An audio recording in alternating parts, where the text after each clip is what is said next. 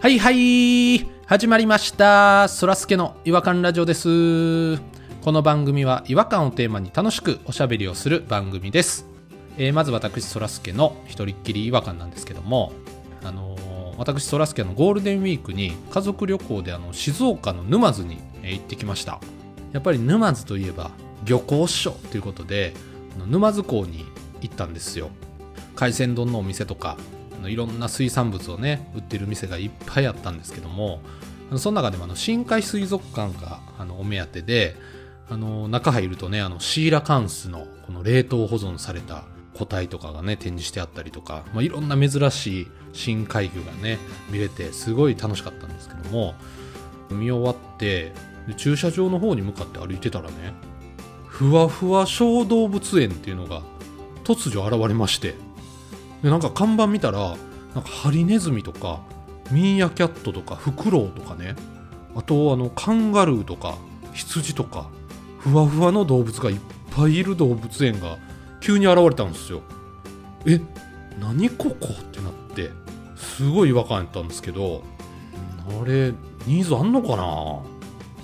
あの甘いもの食べた後なんかしょっぱいもの食べたくなるみたいな感覚と同じでねなんかびしょびしょの動物ばっかり見た後は陸上のこのふわふわの動物見たくなるかもなーとかって思ったんですけど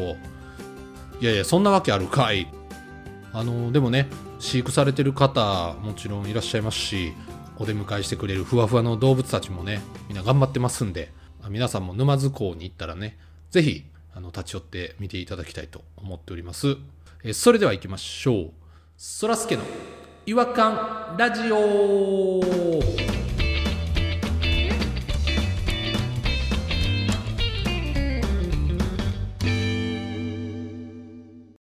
違和感トーク違和感を愛する専門家違和感ニストたちが違和感を持ち寄り寄り添い目でしゃぶり尽くすコーナーです今夜お越しいただいている違和感ニストはピロさんと弾丸さんですよろしくお願いしますこんばん、What's up, man? 弾丸でよかっこいいですねなんかラッパーみたいで「What's up」って何でしたっけ何だいみたいなあれでしたっけどんな調子みたいな。 「What」ってねいろんな意味がありますからねあれね便利な単語ですわそこをあれですか掘り下げるんですねさすが相変わらず相変わらず人間ですね知ってるんですよ、そらすけさんだって昔、英会話をマスターしようとして勉強してたこと。僕3回挫折してますねそれにしては中学レベルまで行ってへんよ な。いやほんまに苦手なんやと思うんですよね3回、入り口は入ったわけでしょ入りましたかなり投資もしましたで、しばらく1、2ヶ月ぐらいはやるわけでしょいやいやもっとやってましたよあ、もっとやってたのもう1年あ1年もやったのそれすごいやん ?1 年を3回やってたのもうでもそうですねそれぐらいの勢いではありますね最初ねあのロゼッタストーンっていう教材を買ったんですよで7万ぐらいしたかな当時高いなで1年で挫折しましたそれは、あの、マンツーマンでやるとかじゃなくて、テキストとかでやるやつってことパソコンが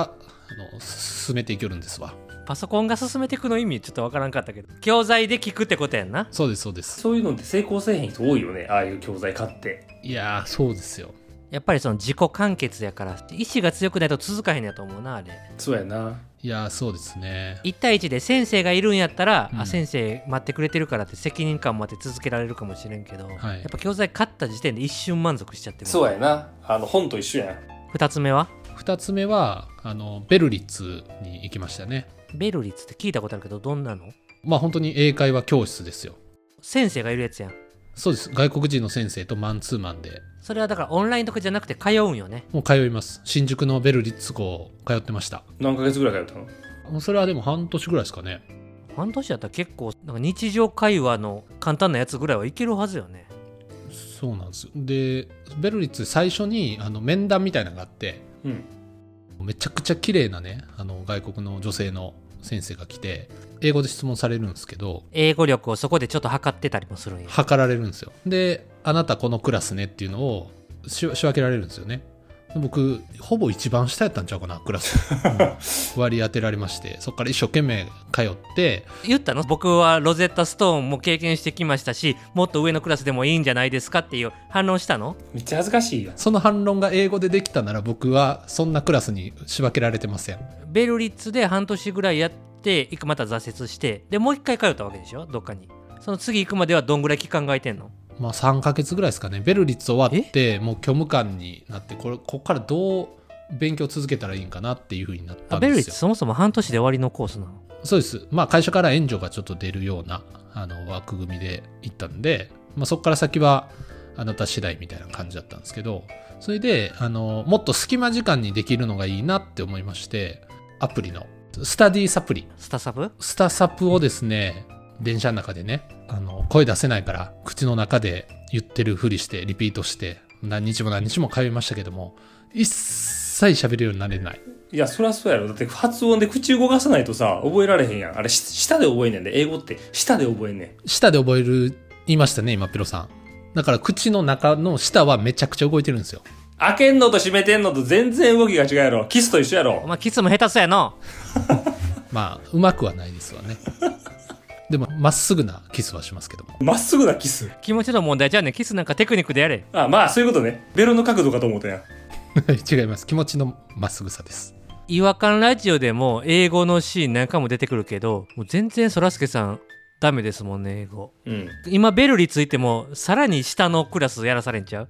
もう一回面談してもうん、全く同じところからのスタートでしょうね。その時言うたれよ私はロゼッタストーンで勉強もしたし恥ずかしい恥ずかしいスタジーサプリでキスも覚えましたしってスタディサプリでキスを覚えたわけじゃないですけど、キスはその前から知ってたんでね。ということでね、今日はどちらが違和感の方をご紹介いただけるんでしょうか。あーじゃあ私が行きましょうかピロ違和感ではいピロ岩でよろしくお願いします。某コンビニエンスストアがね会社の近くにあるんですけどもでまあ私あのここでもちょこちょこお話しする時あるんですけど昔コンビニ行きやったじゃないですかよくコンビニ行ってなんかジュース買ったりとかねカップラーメン買ったりとかしてたん今もそのイメージありますけどね、ちょっと。そんだけ行くとやっぱり店員さんとまあお話とかもしてくるようになるんですよあそうほ結構事務的やけどな僕の場合はで普通そうなんですよ普通コンビニのね店員さんって事務的でほとんど喋んないじゃないですかましてや世間話なんて絶対しないでしょいや喋ったことないかも、うん、ただ私の担当まあ担当って言い方おかしいですけどよくなる人がねちょっとね、えー、と不思議な行動をし始めて私に対してーほうほうほどんなこと例えばおにぎり買いましたお金払うじゃないですかう。はい。はい125円やとしましょうじゃあ125円です分かりましたって120円出して端数の5円を探してる時に絶対に出してくれるんですよその人がえ そんなことあるえそんなことあるっていや一番最初された時目ん玉飛び出すぐらいびっくりしてそれをレジから出すんですポーンってレジからいや、あかんあかんあかんって僕が言う、客が言うんですよ。いや、これはレジからやってる風に見せかけて自分で後で入れるんですって言って自分の財布から取ってちゃんとレジに戻してるんですね。それも意味わからんしそう。だから直接くれりゃいいのに。おごるにしても財布から5円出してくれたらいいやそうそうそう。一回レジ挟むんです。んでもう財布から5円出すのもやっぱり意味わからんし意味わからんですね。いや、全体がもう違和感なんですよ。どっちにせよですよ。レジから出すにも、自分の財布から出すにも、客におごってるんですよ。そうっすよね こんなおにぎり1個しか買わへん貧乏人にそう。で、まあまあまあ、これはじゃあ何かの間違いか。まあ、この時だけかなと思ったんですけど、次の日、いつも買ってるそのお水、2リットルのお水と、モンスターとか買うじゃないですか。やっぱ端数出るわけですよねう。ん。端数を出そうと思ったら、また、あ、ちょっと待ってください。もうそこでストップしてください。とか言うわけですよ。だって端数出そうとしてるってことは別にピロさんも持ってるもんね端数もちろん持って持ってるし、今度は、手のひらサイズぐらいの箱を用意してるんですね、その人。なんか知らんけど。箱ほうほうほそれをジャンってレジに置いて、パカって開けたら、たっくさんの1円玉と5円玉が入ってるんですよ。いやいやいやドン・キホーテのレジのとこにあるけどさそんなやつ何何何これ何これと思ってじゃあこれは自分が用意した持ってきたんですこっからどうぞって渡してくるんですう。ええ常に置いてへんねんなピロさんが来た時だけ出すんやなそうでそう隠し場所があって振り向いてどっかから取ってきてドンってこう出す隠し場所変やなでまあ毎日行くわけですよ私も結局は会社の近くやからねその人がいる時にはもう端数全部出してくれるようになった日々がずっと続くわけですこっからと一番激しくなった時は20%オフとかになる時の食べ物あるじゃないですかあ賞味期限近いやつとかねありますよね20%オフってシール貼ってあるやつ 休憩にお茶買いに行きましたでお茶買ったらそーっとそれを棚から持ってきて「どうぞ」って言ってタダでくれるんです よで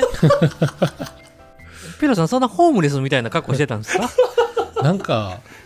ピロさんのこと好きなのかななんなんもうめちゃくちゃ不思議じゃないですかもう違和感だらけですよねピロさんはあの深夜とかにそのコンビニに廃棄をもらいに行ったりしてるんですもらってないですよそれ常連ちゃうわいつも夜中来てくれる人たまたま昼来たから「はいどうぞ」みたいな感じじゃないんですよ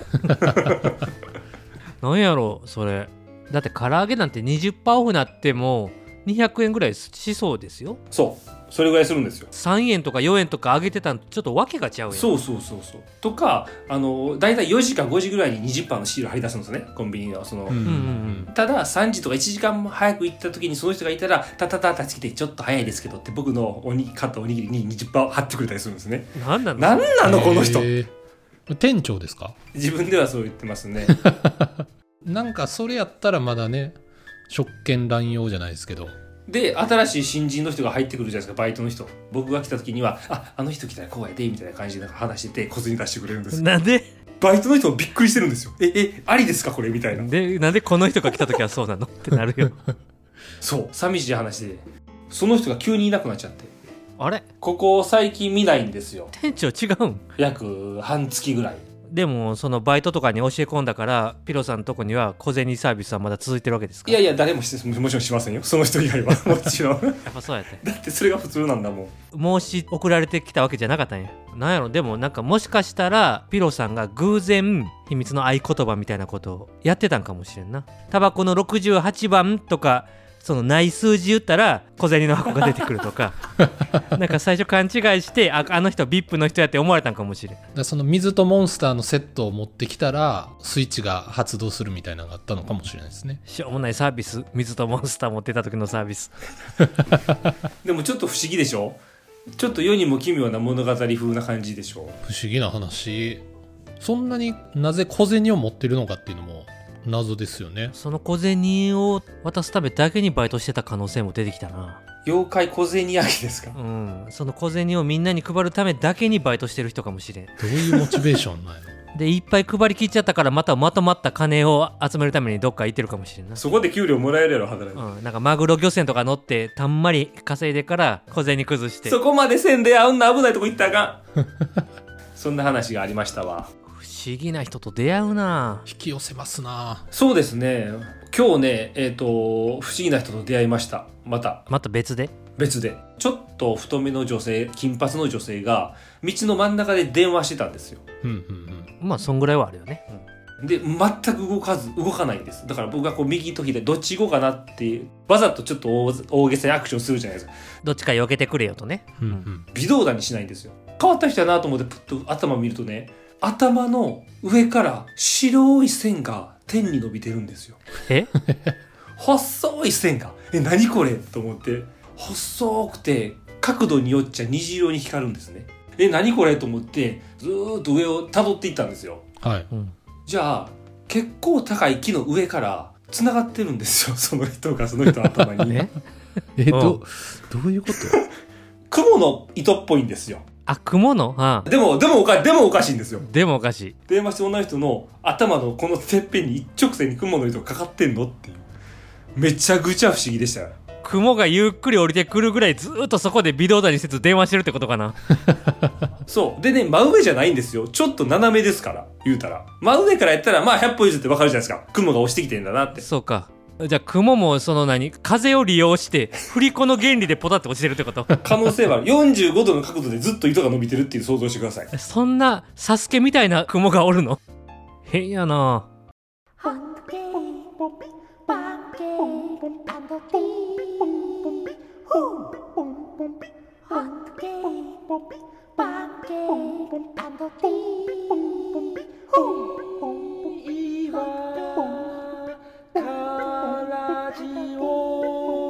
Hungry, 違和感の国日本はいえー、ということで、まあ、ピロさんが時折いろんななんか不思議な生き物になんか引き寄せる力があるんですけども生き物って言い出したいや視野が広いのかなもしかして我々の身の回りにもそんぐらいの人はいっぱいいるのかもしれんな多分僕人一倍キョロキョロはしてると思いますね。あの、そそっかしいん でね。怪しいやっちゃなうんキョロキョロキャラではありますよねミスター・ビーンぐらい首振ってる時ありますもんね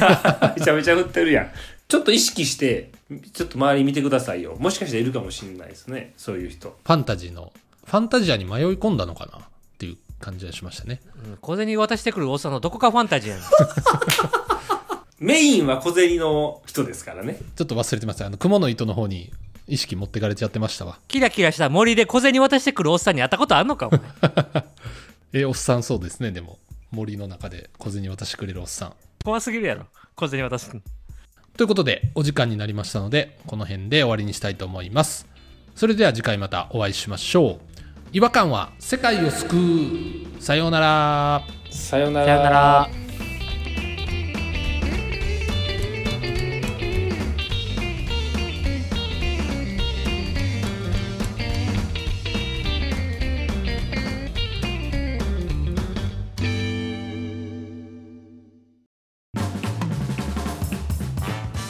お聞きいただきありがとうございましたそらすけの違和感ラジオではツイッターをやっておりますご意見ご感想皆さんが感じた違和感など何でもツイートしてくださいハッシュタグはいわらじフォローお願いします